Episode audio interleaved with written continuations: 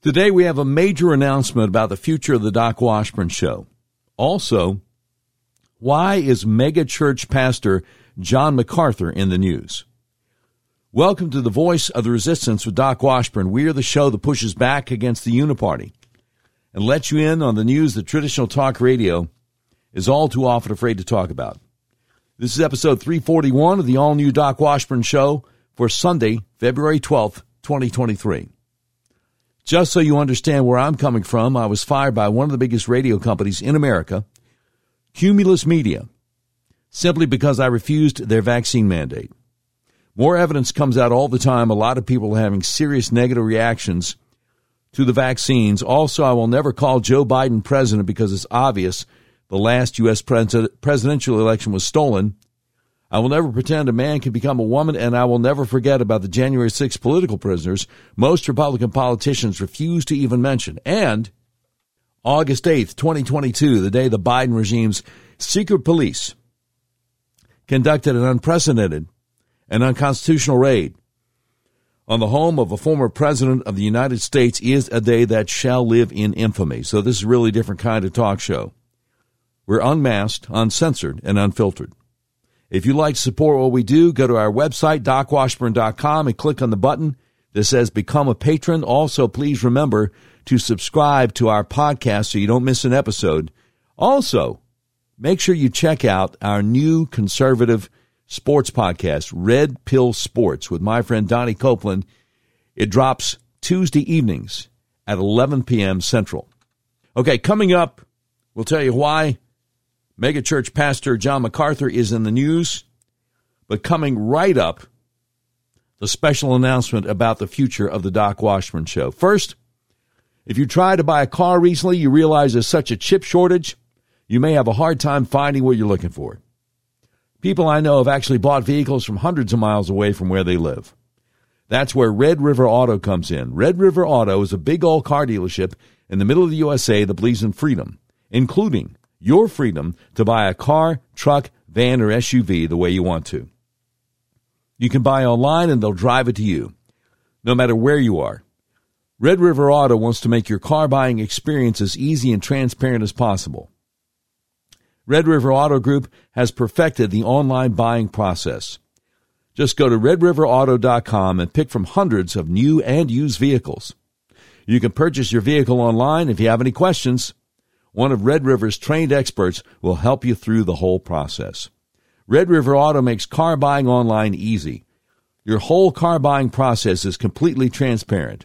If you want to buy a car, truck, van, or SUV, order online from the nationwide car dealer that believes in freedom, the dealer that delivers your vehicle to your front door no matter where you live in the continental U.S., redriverauto.com. You will be glad you did. You know, the great Ronald Reagan once said, inflation is as violent as a mugger, as frightening as an armed robber, and as deadly as a hitman. Have you thought about the benefits of investing in precious metals? Here are 5 profound benefits of investing in precious metals. Number 1, investing in precious metals is a hedge against inflation. Number 2, it's a great way to diversify your portfolio. Number 3, 2 words, asset liquidity. Number 4, precious metals tend to be a store of value.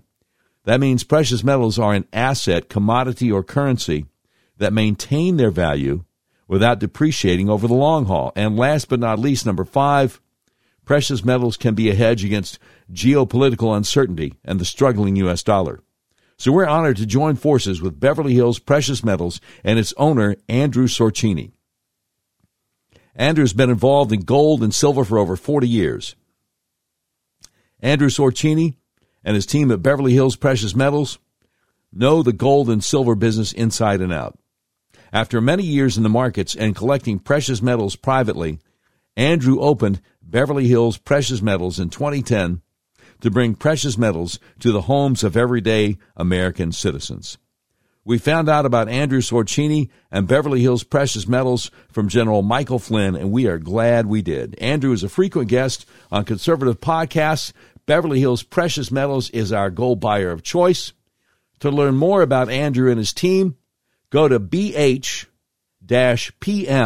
BH.com. It's easy to remember. The BH stands for Beverly Hills. The PM stands for precious metals. BH-PM.com. If you can't remember that, just Google Beverly Hills precious metals. It's the first thing that comes up. Let them know Doc Washburn sent you. Also, ask them about the General Michael Flynn gold coins. We're honored to be able to tell you about Beverly Hills precious metals in an effort to help you in your attempts to protect your family's finances, wealth, and investments. BH-PM.com or just Google Beverly Hills precious metals and tell them Doc Washburn sent you. Now, as you know, our friend Mike Lindell has a passion to help everybody get the best sleep of your life. And he didn't stop by simply creating MyPillow, the best pillow ever. No. Mike also created the best bed sheets ever. They look great. They feel great, which means an even better night's sleep for me, which is crucial for my busy schedule. My wife and I just love sleeping on our Giza Dream bed sheets. Now Mike's offering the best deal on his Giza Dreams bed sheets. You get a set of Giza sheets for as low as $29.98. The first night you sleep on these sheets, you'll never want to sleep on anything else. Mike is making a special offer to my listeners. You can get a set of Giza sheets for as low as $29.98 just by using promo code DWS. And right now, a set of pillowcases for only $9.98. In this economy, instead of buying a new bed, rejuvenate your bed with a MyPillow mattress topper for as low as $99.99. MyPillow also has blankets in a variety of sizes, colors, and styles, like plush, waffle, or gossamer, for as low as $29.98. Get huge discounts on duvets, quilts, down comforters, and so much more. Use that promo code DWS, and you get huge discounts on all MyPillow bedding, including MyPillow Giza Dream Sheets, for just $29.98. But have you heard about Mike's new MyPillow 2.0? A brand new temperature-regulating technology keeps you comfortable throughout the night. New fabric dissipates heat and humidity to create a cooling sensation to maintain a cooler surface temperature. This new fabric technology helps regulate your body temperature through the night by creating a lower surface temperature for a more restful night's sleep. Core body temperature plays a big role in how well you sleep. MyPillow 2.0 is developed to provide a cool surface and engineered for comfort. Because it's a fiber, not a finish, it'll last the life of the fabric. It's available in 4 loft levels, machine washable and dryable, 10-year warranty, 60-day money-back guarantee.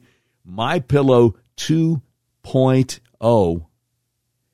And if you use that promo code DWS, you get 2 for 1. 2 for the price of 1. My wife and I love our new MyPillow 2.0. Also, my slipper moccasins. I had no idea slippers could feel this good. I'm wearing them right now.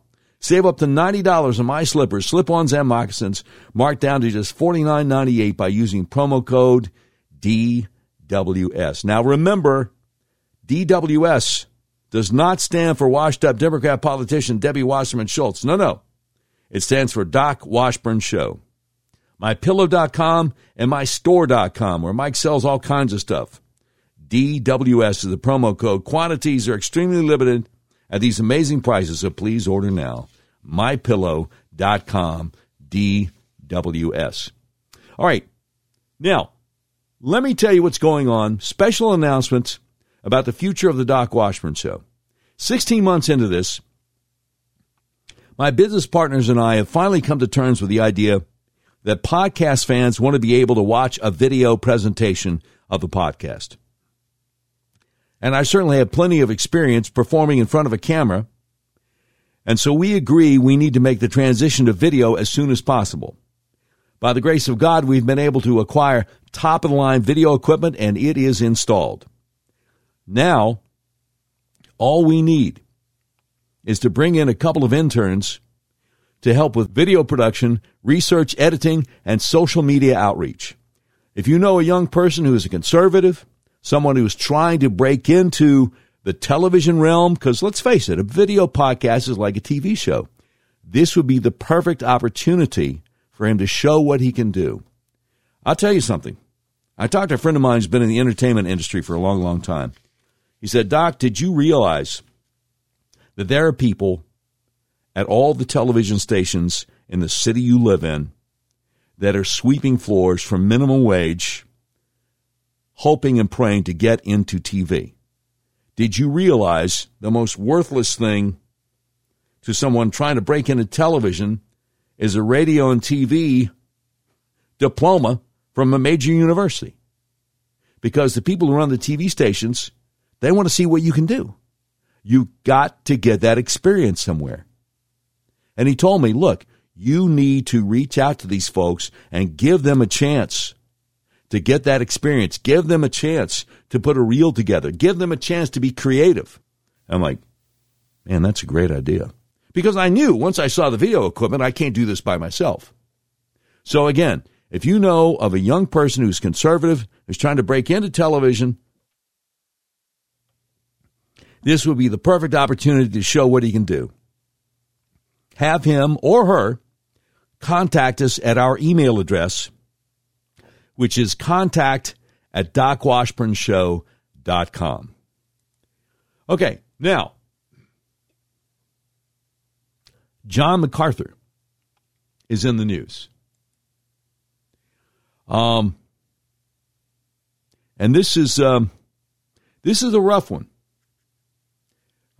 This story is not suited for minors. I'll just say that right out front. Christianity Today. And, you know, it's one of those we report, you decide kind of things. Christianity Today has an article that came out a few days ago that is getting a lot of play on social media, and a lot of people are talking about it. And so we will present to you the article, and we will also present to you the response from Grace Community Church, John MacArthur's church. This is not the kind of thing that I enjoy talking about. It's not the kind of thing I would be talking about unless it was already out there in the news. So here goes. The article is entitled, Grace Community Church Rejected Elders' Calls to, quote, do justice, unquote, in abuse case. Subtitle, while a former leader of the church hopes for change, women who sought refuge in biblical counseling at John MacArthur's church say they feared discipline for seeking safety from their abusive marriages. And the author is Kate Shelnut over Christianity Today. And it says, last year, Mr. Hon Cho, H-O-H-N, first name, Cho, C-H-O, last name, concluded Grace Community Church had made a mistake. The elders had publicly disciplined a woman for refusing to take her husband back. As it turned out, the woman's fears proved true, and her husband went to prison for child molestation and abuse. The church, though, never retracted its discipline or apologized in the 20 years since then. As a lawyer and one of four officers on the elder board at Grace Community Church, Mr. Hon Cho was asked to study the case. Now, that's interesting. What I haven't been able to figure out is why 20 years after this, you know, publicly disciplining, she was publicly excommunicated from the church, who it occurred to say, hey, by the way, would you mind going back and look at this thing that we did 20 years ago? I haven't seen that part of the story. But anyway, one of the elders, one of the four officers on the elder board, they got a bunch more elders than just four, who happens to be a lawyer, was asked, hey, would you mind looking at this thing we did 20 years ago? Anyway, Christianity Today says, he tried to convince the church's leaders to reconsider and at least privately make it right. He said Pastor John MacArthur told him to, quote, forget it, unquote. Well, see, again, this is a question that I have. And this goes back to, well, why did somebody tell him to research the thing from 20 years ago anyway if John MacArthur is just going to tell him forget about it? I don't know. Anyway, but I digress. When Mr. Cho continued to call the elders to, quote, do justice, unquote, on the woman's behalf, he said he was asked to walk back his conclusions of his investigation or to resign from the Board of Elders of Grace Community Church. It's been 10 months since Mr. Cho left Grace Community Church, and he has not been able to forget the woman, Eileen Gray, whose experience was described in detail last March over at a news outlet of Julie Roy's called The Roy's Report. And she reports on a lot of things going on in the world of Christendom. Anyway, though Mr. Cho stepped down quietly, he continued to hear from other women from his former church. They had also been doubted, dismissed, and implicitly or explicitly threatened with discipline while seeking refuge from their abusive marriages. Even at his new congregation, Mr. Cho began to meet visitors with connections to Eileen Gray's case, which he saw as a sign of God's providence. No, he couldn't forget it. The more he learned, the more people he talked with, the more the injustice weighed on his conscience, and the more concerned he grew about the church's biblical counseling around abuse. As Mr. Cho wrote in a 20-page memo to top leaders at Grace Community Church last March, quote, I genuinely believe it would be wrong to do nothing. At the end of the day, I know what I know. I cannot unknow it. And I am in fact accountable before God for this knowledge, and if you have labored mightily to read this far, you are now accountable before God for it as well. Grace Community Church is led by John MacArthur, one of America's longest-standing and most influential pastors. The Sun Valley, California megachurch is best known for MacArthur's preaching and prides itself on its fidelity to the Bible over the whims of the world. Well, that's a good thing then. Grace Community Church's reach extends far beyond the crowds that fill its 3,500-seat auditorium for multiple services each Sunday, through MacArthur's popular books and commentaries, affiliated schools, the Master's Seminary and the Master's University, Grace to You Teaching Ministry, and the church's annual Shepherd's Conference. At the conference last March, Mr. Hone Cho taught on the subject of conscience and conviction. He spent the rest of the year living out the lesson. Okay, so this elder who called the church to do something to reconcile with this woman that they had kicked out publicly 20 years ago and was told, you know, you got to either walk it back or you got to leave. He was actually a speaker at conferences they did.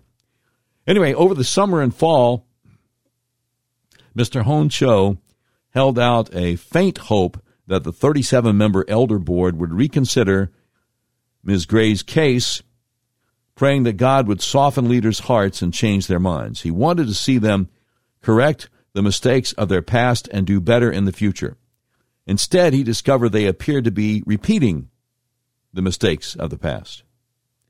Months after raising his concerns about a 20-year-old case, Mr. Cho discovered another grievous Grace Community Church counseling case in the fall of 2022. A woman reported that church leaders had advised her to move back in with her husband and not get a restraining order despite his documented grooming behaviors, infidelity, and angry outbursts.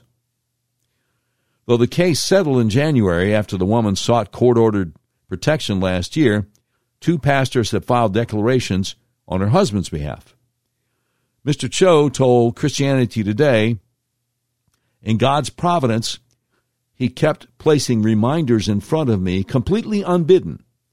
When my wife and I were asked by a friend to pray for a woman my wife happened to know, she reached out in concern, and we were horrified to discover the same awful patterns of counseling were still happening at Grace Community Church. He said, "This is when I sadly came to believe beyond any personal doubt that congregants at the church, who we still love, could effectively be playing Russian roulette if they ever needed counseling at Grace Community Church, especially anything involving the care of women or children.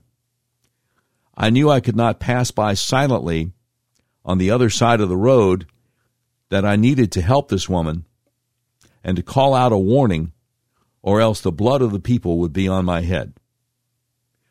For this story, Christianity Today spoke with 8 women who recounted how they and others at Grace Community Church had been counseled to avoid reporting their husbands and fathers to authorities, to accept their apologies, and to continue to submit to them.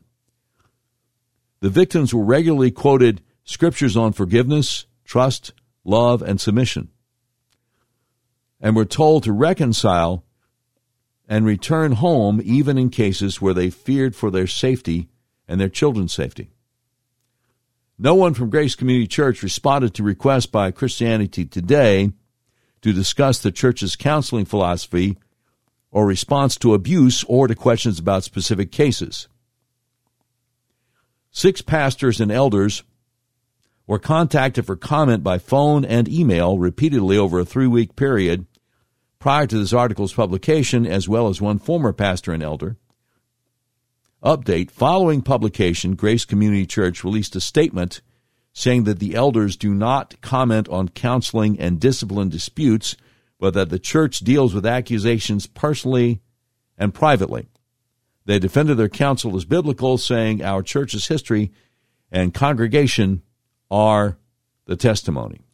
So, when I finish the article, I will read to you the entire statement from the elders of Grace Community Church. Going on with the article here from Christianity Today, Mr. Cho first read about Eileen Gray's case last March after the Roy's Report coverage, when he said he had been asked to look over the church's handling of her case for the elder board. His review, so I guess the majority of the elders thought, okay, well, you're a lawyer, you're one of the elders, why don't you look into this? That's the impression I'm getting here. Anyway, his review, drawing from his legal background and training, became part of an initial internal investigation. The church discipline happened in 2002, a few years before Mr. Cho even came to faith at Grace Community Church. Now, Eileen Gray had refused to follow leaders' counsel to lift a restraining order against her abusive husband, David Gray. During a monthly communion service, John MacArthur characterized her decision as unrepentant sin, saying the mother of 3 chose to leave and forsake her husband.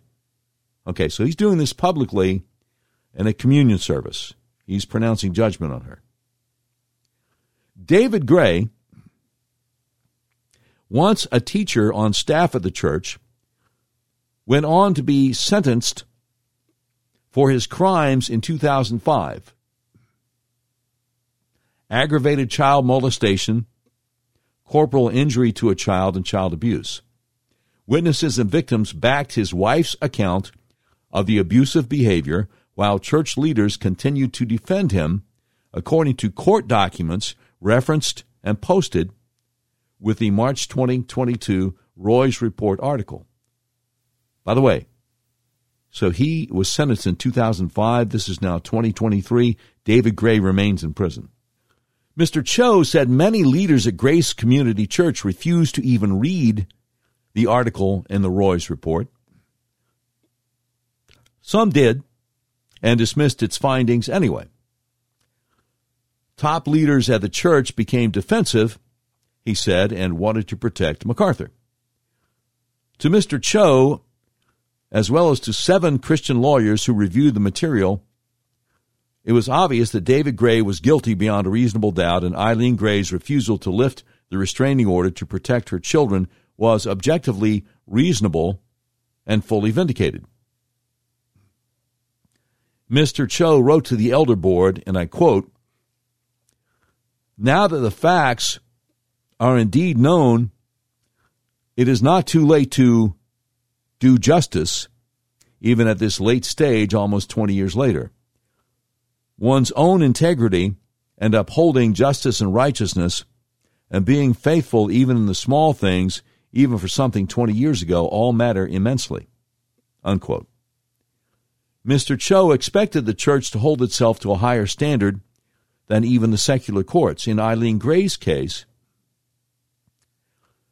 overseen by then Associate Executive Pastor Kerry Hardy, and involving Grace Community Church's longtime pastor of counseling, Bill Shannon, he found evidence of mistreatment, bias, and errors in how they handled the case. Eileen Gray was repeatedly disbelieved and accused of being, quote, bizarre, unquote, which wasn't relevant to the reason for her discipline, and leaders cast doubt on her account despite David Gray's history of deceit. Mr. Cho said to Christianity Today, again quoting, "They sided with a child abuser, who turned out to be a child molester, over a mother desperately trying to protect her 3 innocent young children, and that was and is flatly wrong and needs to be made right. Numerous elders have admitted in various private conversations that mistakes were made, and that they would make a different decision today, knowing what they now know. But those admissions mean that you need to make it right with the person you wronged. That is utterly basic Christianity." While still on the board last March, Mr. Cho emphasized the urgency of correcting the record. The elders had called out sin where there was none, he insisted. If they had learned that they had disciplined a man wrongly accused of adultery, wouldn't they want to make that right, even if they found out 20 years later? According to Cho, who served as the board secretary and was responsible for taking notes, John MacArthur replied during the March meeting that the comparison didn't apply to Eileen Gray. The pastor brought up again claims of her, quote, bizarre behavior, unquote, and wasn't inclined to reconsider her discipline.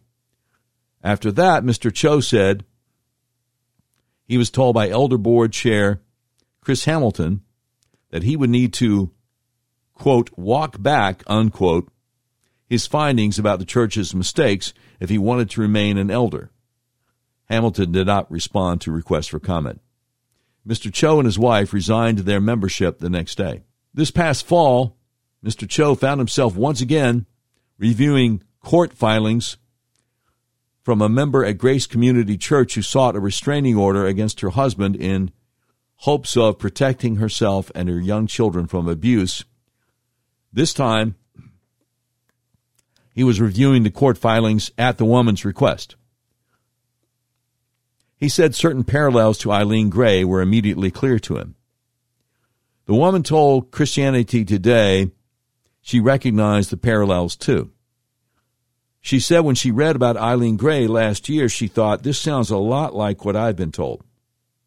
Christianity Today's policy allows victims of abuse to go unnamed for the sake of privacy and safety. Her identity and the details of her account have been verified in reporting the story. She said, whenever I made moves in the direction of the restraining order, it was, be careful of the heart of retaliation. They were telling me to back off, essentially. They were saying it was unchristian of me to seek that legal protection because believers don't take other believers to court. Okay, this is where it gets kind of rough, and I warned you at the start of this article that this is not an article for minors, and I just want to remind you about that right now. She said she had reported to church leaders evidence of her husband's infidelity, searches for incest porn, and inappropriate behavior with their daughter, starting when she was just a couple of years old. A month after moving back in with her husband, at the request of their pastor, she called 911 out of fear during an argument on the road. In court filings obtained by Christianity Today, she stated the pastor and elder, Rodney Anderson, told her that she should submit to her husband, quote, as unto the Lord, unquote, rather than provoke him. The domestic violence officers dispatched to the scene from the police department, she said, told her not to return home. Two elders from Grace Community Church went on to submit sworn statements on behalf of her husband. Anderson's declaration recounts the husband saying during counseling that he and his daughter had touched tongues while they kissed to imitate a scene in a cartoon. I'm a dad. I've never done that before. It's hard to imagine for me, being a dad, that a pastor or an elder would submit a sworn statement on behalf of a husband who would do something like that. I've been trying to avoid editorial comment other than, I was kind of wondering at the start, how this Mr. Cho wound up being asked to, look at a case from 20 years ago.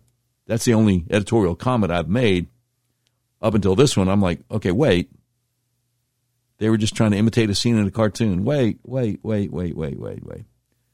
Doesn't pass the smell test. Anyway, again, this is not an article or a story from minors. This is the third time I'm warning you. A declaration from the other pastor and elder, Brad Klassen of Grace Community Church, said that the woman came to him concerned about pictures taken by her husband, but that she didn't have evidence of the abuse. According to her own filing, the photos include pictures of her toddler touching her husband's pants zipper and her face being sprayed with water, as well as selfies with the child while she was naked. Klassen's declaration said the photos did not contain nudity. I hope they address this. Anyway, two other leaders at Grace Community Church said they would testify on the wife's behalf, but the couple reached an agreement in January prior to their court date, so none of the pastors ended up needing to testify for either one of them. In the settlement, the wife did not retract the abuse claims made against her husband. In the end, she said the betrayal of her church, now her former church, hurt the most. She said to Christianity Today, quoting now, I hit sub-zero spiritually. I was doubting if God is real. I thought if God is real, but we're supposed to submit to church leaders when this is going on, I'd rather die. Even unbelievers wouldn't stand for this, unquote. But the woman says that she did see the Lord work sovereignly to lead her through the process, eventually coming to see that, quote, the failure of the church doesn't nullify the existence of God or the justice of God, unquote. She said, quoting again, I need to fear God instead of man. Just because someone quotes a verse to you and they're in a position of authority doesn't mean they're doing it well, unquote.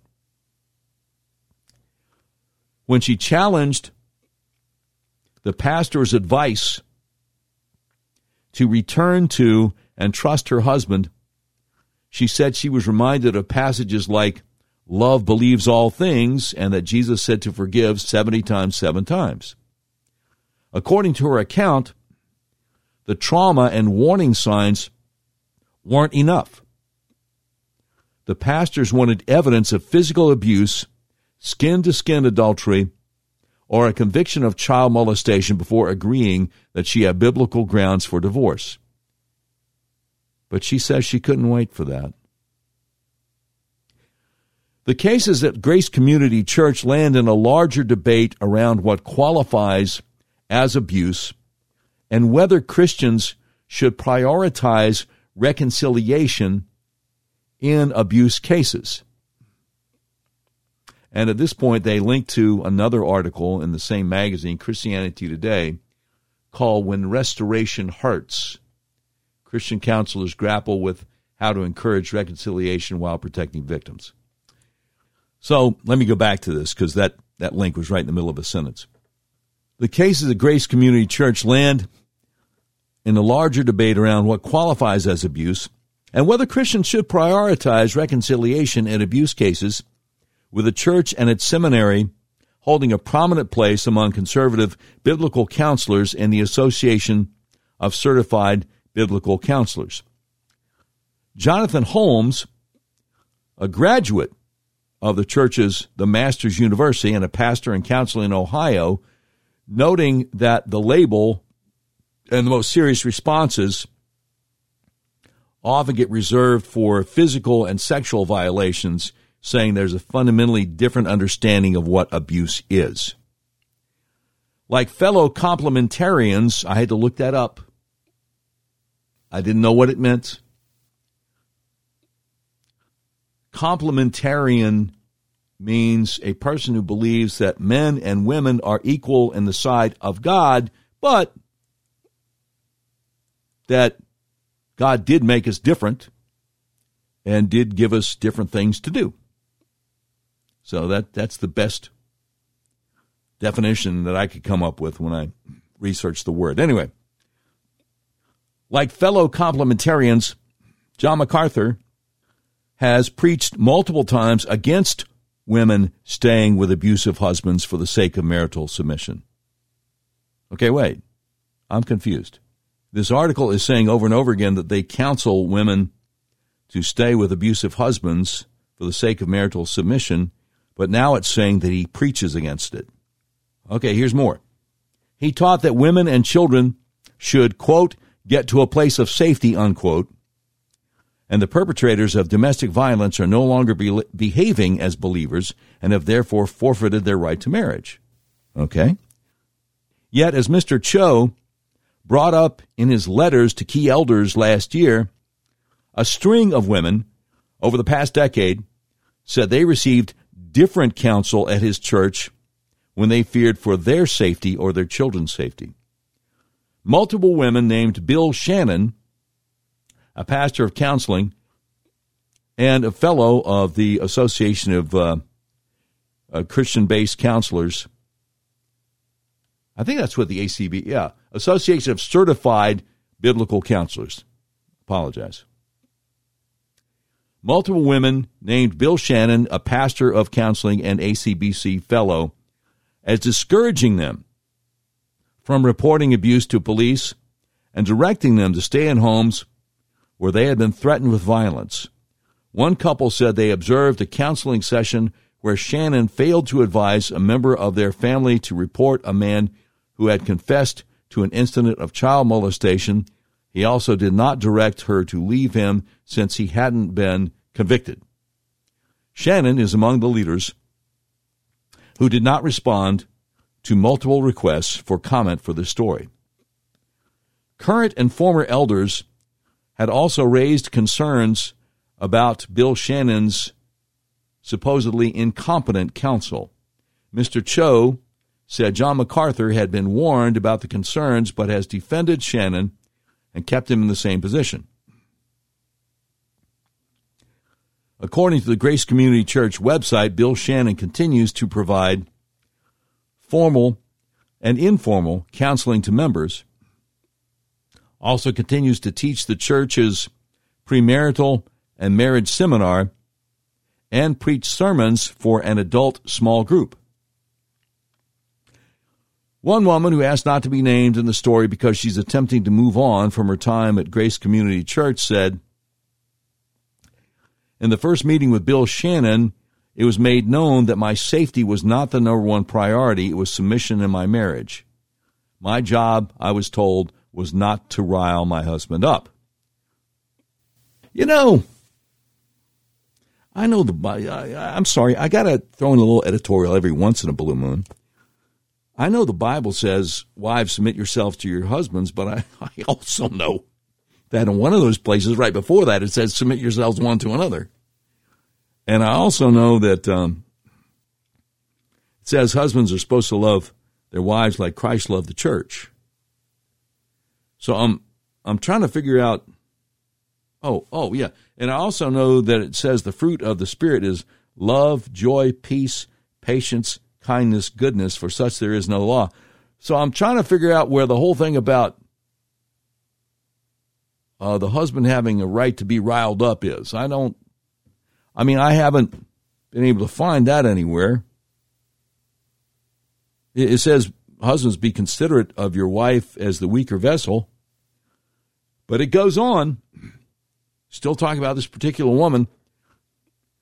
While the woman was hospitalized due to her husband's physical abuse, Bill Shannon called her and advised her to go home without calling police. This is what she told Christianity Today. At times, the torment at home was bad enough that she worried she was going to die, but she said she was told that her situation may be, quote, God's will for your life, unquote. Man, that's just hard to believe. I hope that's not true. That's hard to believe. In marital counseling, pastors asked wives whether their attitudes contributed to the patterns of violence, anger, and manipulation in their relationships. In some situations, they implied women were looking for fault in their husbands. Holmes said, and again, this is the guy who graduated from their seminary and now is a pastor in Ohio.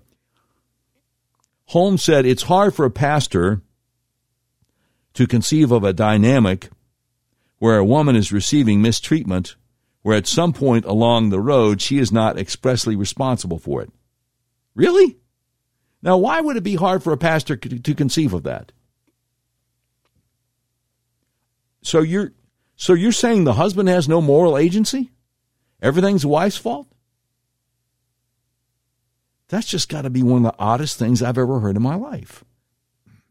Anyway, Christianity Today's article continues saying, this mutualization of sin can take place in church settings where both parties are asked to confess and seek forgiveness from each other. Now, a guy named Ken Sand, S-A-N-D-E, a Christian mediator who spoke of patterns he has seen over decades of conciliation ministry, not about Grace Community Church in particular, said, our philosophy is that if there's been abuse, you don't put them into a room and expect them both to go through the process of getting the log out of their eyes. Each of the women Christianity Today spoke with said that at some point they considered themselves partly responsible for their husband's behavior or had a church leader indicate that they were responsible. The women were reminded of the biblical directive for wives to submit to their husbands. For years, they had hoped their submission, their faithfulness in marriage, and their desperate prayers would eventually lead to change in their husbands. But when issues persisted and escalated, they sought help and counsel on what else could be done. Wendy Guay, G-U-A-Y, who spoke to the Roy's Report last year about abuse by her father, Paul Guay, while he was on staff at Grace Community Church in the late 1970s, said, it takes a tremendous amount of courage, humility, and vulnerability to even seek help from the church when there has been abuse in the home. Women have hidden, persevered, and tried to handle things on their own until there was no other choice. When wives felt like they needed to move out for their safety, they said pastors told them to stay. After they had separated or secured legal protection, They said pastors urged them to reconcile. Women told Christianity Today that pastors saw their husbands' continued involvement in counseling, caring treatment of their kids in supervised settings, and verbal promises that the abuse would stop as indications that they no longer posed a threat. In some cases, like those of Eileen Gray and the woman who agreed to a settlement last month, leaders at Grace Community Church went on to support the men they had accused of abuse in legal cases. Although churches may avoid legal involvement in marital disputes for liability reasons, it's not unheard of to have pastors siding with the accused. Pete Singer, the executive director of GRACE, which stands for Godly Response to Abuse in the Christian Environment, said, "Seeing faith leaders defend a perpetrator in court was part of what prompted prosecutor Boz Chievijian, who's Billy Graham's grandson, to start the organization in the first place." Singer said, "It's not unique. It's unfortunately prevalent in child abuse and intimate partner violence as well. It's a reflection of how the pastor has been groomed. If there's a noticeable power differential, why am I lining up on the side of the person who may be the oppressor and not the person who may be oppressed?" While evangelicals are growing more sensitive to the dynamics of abuse, some conservative communities retain an underlying skepticism around victims' advocacy movements and trauma-informed psychologists defending the place of the local church in addressing marital conflict. Well, you know, I think the local church should address marital conflict. But I would hope that your local church wouldn't address it the way these people are saying that church did. Anyway, but I digress. Former members who reported abuse said they feared church discipline for lack of submission or abandoning their marriage. While most evangelical churches have formalized disciplinary processes in written policies and bylaws, it's becoming less common for American churches to follow them in practice, and even rarer for a church to publicly announce discipline cases multiple times a year, according to the Christian mediator, Mr. Sand. John MacArthur considers church discipline a distinctive at Grace Community Church, where elders follow guidelines taken from Matthew 18. That's right, the Gospel of Matthew, chapter 18. First, confronting the accused privately, and then with another witness, before publicly announcing cases of discipline that have made it to the third stage of the process, when unrepentance would preclude a member from participating in the Lord's Supper. Mr. Cho, the former elder at Grace Community Church, said that at this stage, elders must unanimously approve cases that go before the church body a few times a year during monthly communion services. The women who spoke to Christianity Today about their counseling experiences had been members of Grace Community Church for years, some for over a decade, and had sat in the services when John MacArthur announced church discipline. They believed that if leaders didn't see their situation as grounds for divorce, their names could be read publicly in a communion service. Until now, Mr. Cho had not publicly spoken about the circumstances that led to him leaving Grace Community Church and his advocacy efforts since then.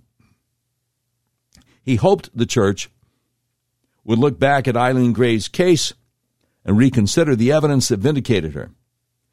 He repeated pleas to take seriously the concerns about Bill Shannon and the church's counseling. After leaving, he kept contacting top leaders at Grace Community Church, asking questions and offering to discuss his concerns privately. He emailed John MacArthur and Grace to You executive director Phil Johnson, an influential leader and elder at the church.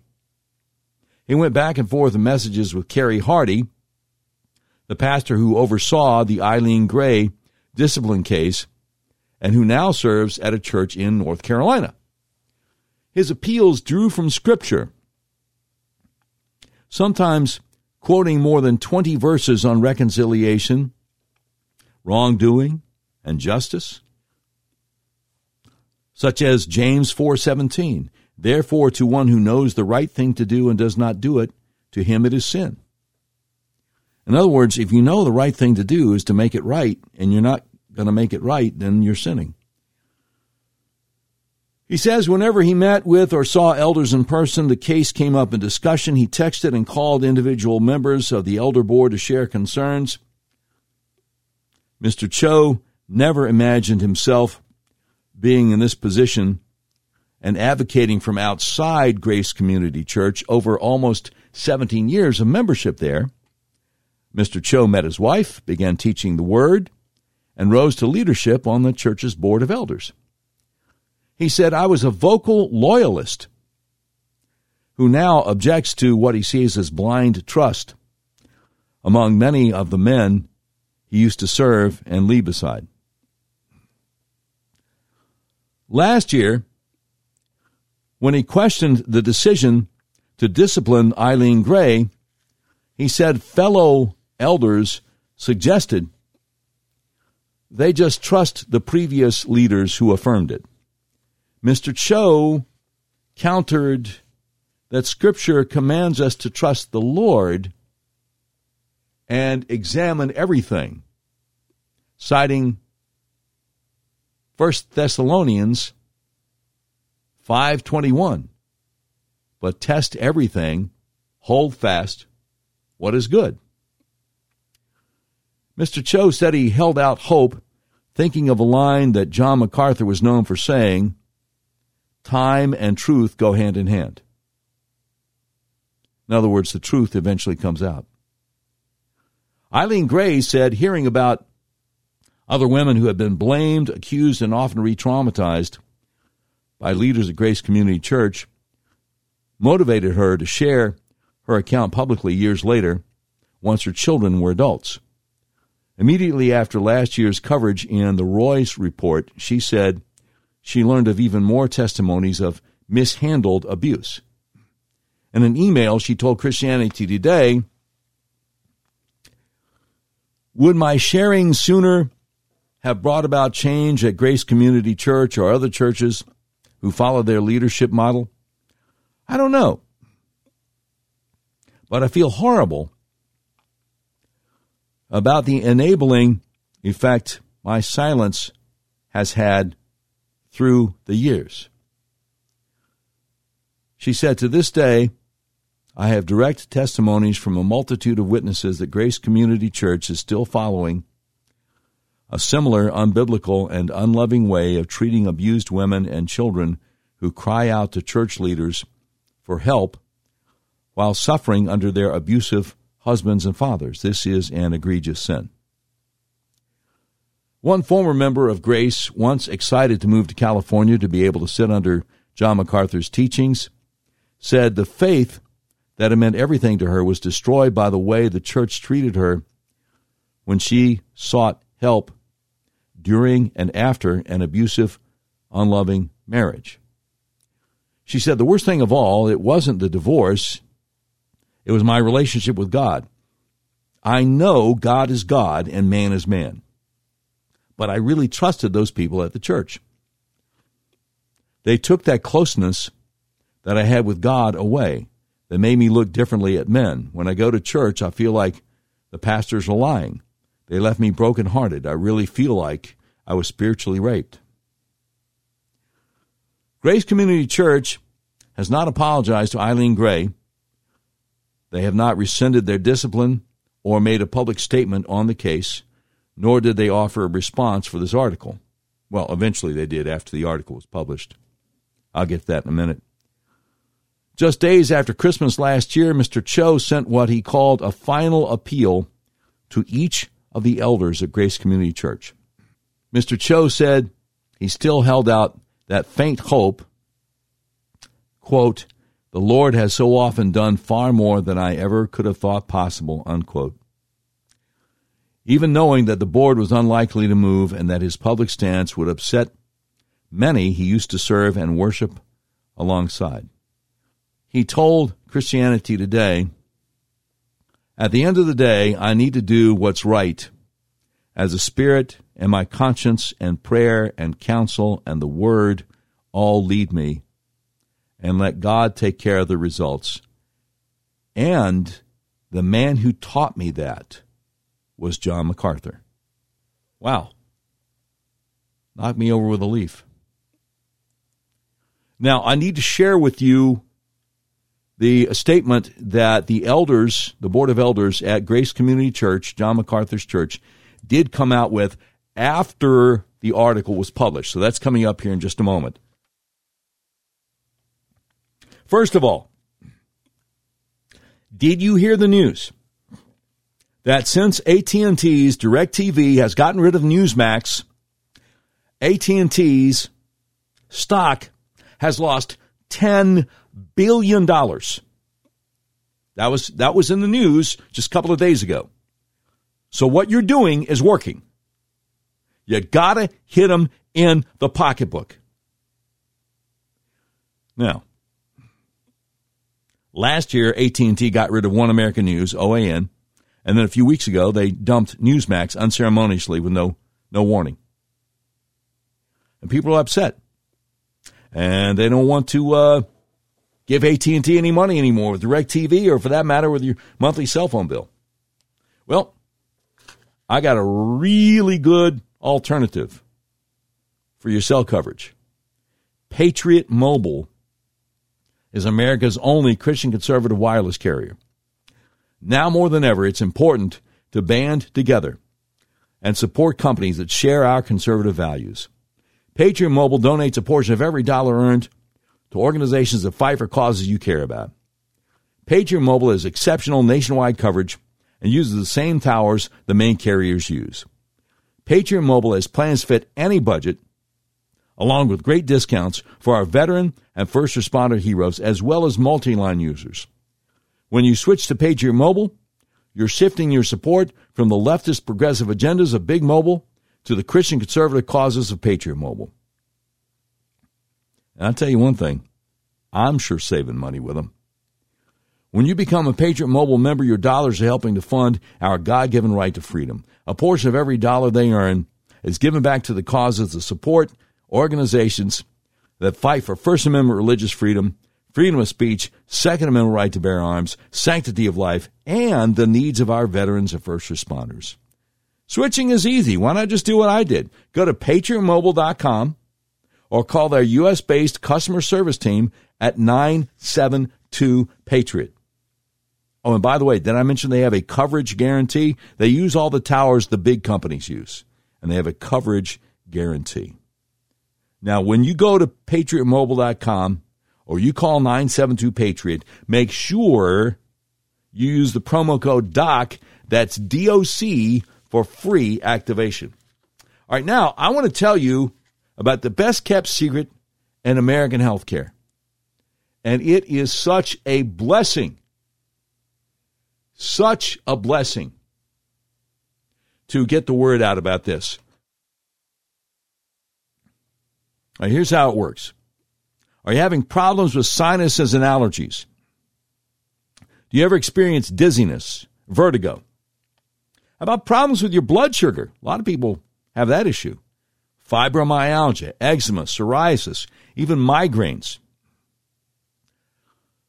Well, the Arkansas Upper Cervical Center might be able to help you, even if you're not in Arkansas. Let me tell you how. Your skull weighs anywhere from 8 to 15 pounds. It rests on the top bone of your spinal column, the atlas, which only weighs 2 ounces. So it's really easy for your atlas to get out of alignment. If it does, your whole spinal column can get kinked up like a chain. When that happens, your central nervous system isn't able to communicate with the rest of your body as it's designed to do. Now, I had severe hay fever for 5 or 6 weeks every spring all my life. When I got my atlas adjusted, the hay fever went away. And it's never come back. And the migraines I had year-round, they went away too. Again, if you're suffering from sinus conditions, allergies, vertigo, problems with your blood sugar, eczema, psoriasis, fibromyalgia, migraines, do yourself a favor. Call my friends at Arkansas Upper Cervical Center, 501-279-2009 for a free consultation. They've helped me. They've helped my wife. They've helped so many people we know.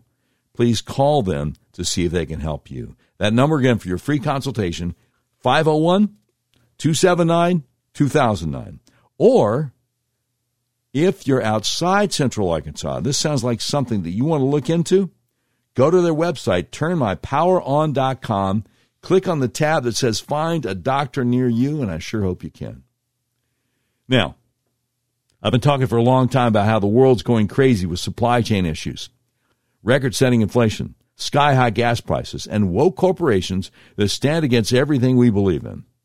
We all know how the big box stores were allowed to stay open all during the pandemic, while so many little guys, small business owners, regular people, were forced to close.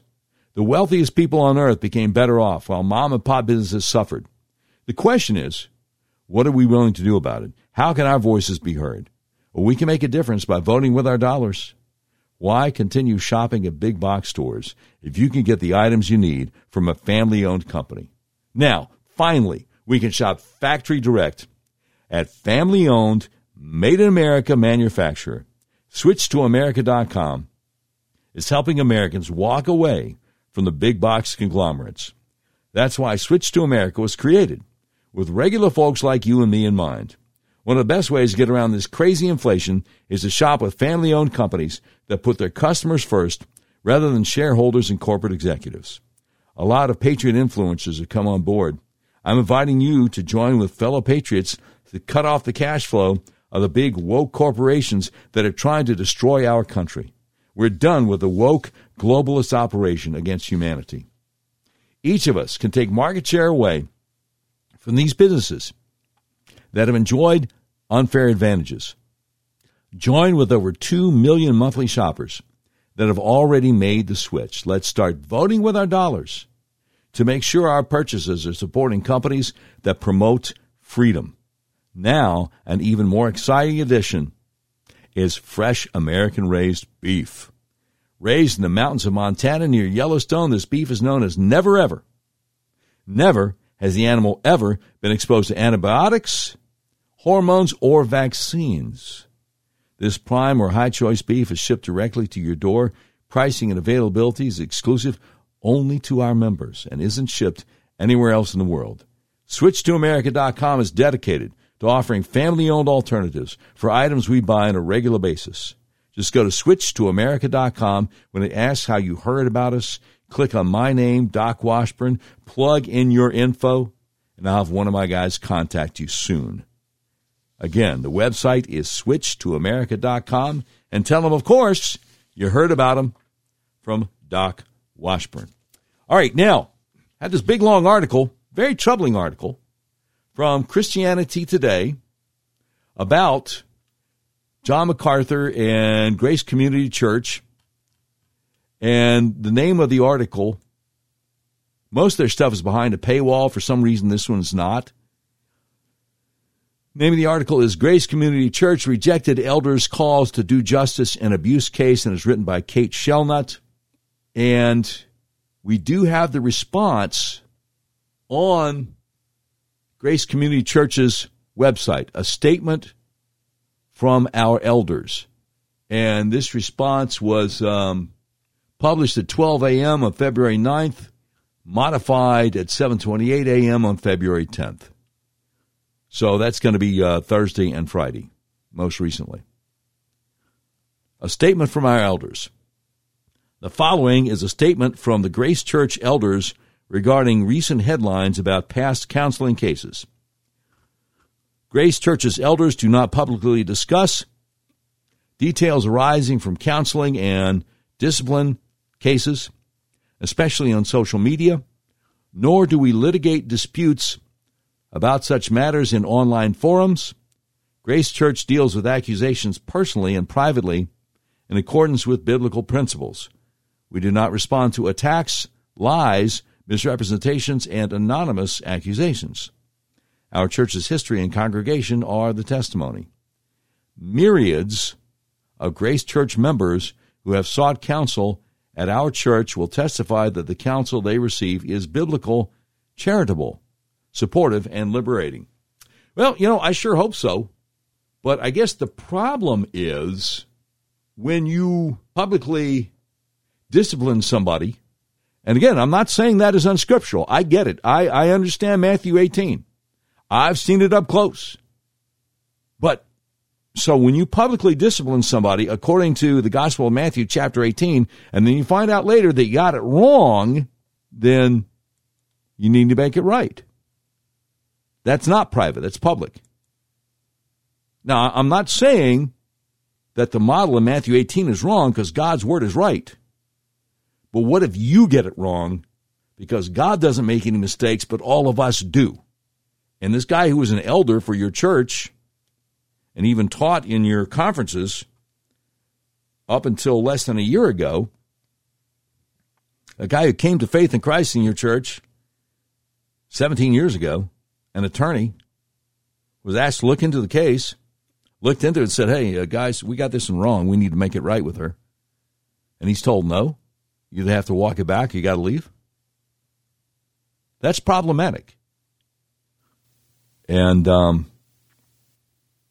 it's problematic they won't address it. That's my take. I'd love to hear yours. You can always email us, contact at docwashburnshow.com.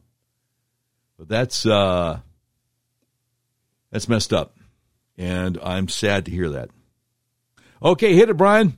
We interrupt this program to bring you a special report. It's the Doc Washburn Show Tweet of the Day. And it's brought to you by Red River Auto. Red River Auto is a big old car dealership in the middle of USA that believes in freedom, including your freedom to buy the car, truck, van, or SUV of your choice the way you want to, have it delivered to your front door, anywhere in the continental USA.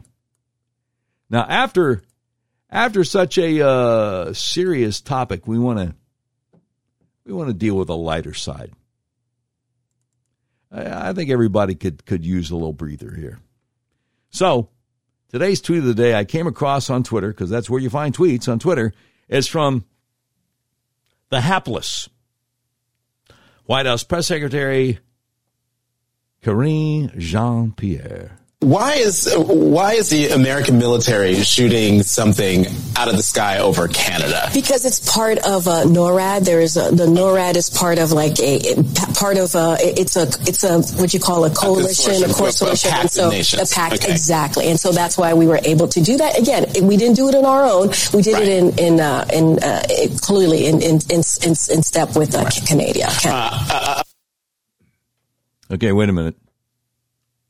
She's on MSNBC, right? I forgot to mention that part at the start. She's on MSNBC, and the guy, I don't know who he is. This is one thing the television news channels have not learned yet, is that when you put a clip on social media, a lot of people aren't going to know who the person is. So I don't know who the guy is, but he pronounced Canada. And then she did this. We did right. It in step with right. Canada. I think that threw him for a loop. We did it in step with Canada. See, I thought it was called Canada. The White House press secretary, who has mispronounced many words, she doesn't know what the Nobel Prize was. She called it the Nobel Prize. 4 times in 22 seconds. She's apparently never heard of the concept of armistice. She left the S out. She called it armistice. She does a lot of this. Now she thinks Canada is pronounced Canada. Well, we have a saying here in the South. Bless her heart. Man. You either laugh or you cry, okay? You've been listening to episode 341 of the all-new Doc Washburn Show. The views and opinions expressed on the Doc Washburn Show do not necessarily reflect those of our advertisers, but they love us and we love them. Today's program has been produced by Tim Terrible, directed by Mick Messy. This has been a Terribly Messy production. Portions of today's show will be taken overseas and dropped. If you'd like a transcript of today's episode of the all-new Doc Washburn Show, simply peel the roof off a Rolls-Royce panel truck and send it to Mansour's Computer Solutions, 7th floor of the Ephemeral B. Smoot Building, Whitehall, Arkansas, in care of Sheriff Mansour Sempier X, Senior Vice President, Engineering, IT, and Interoperability for the Doc Washburn Show. And that's the way it is. Sunday, February 12th, 2023.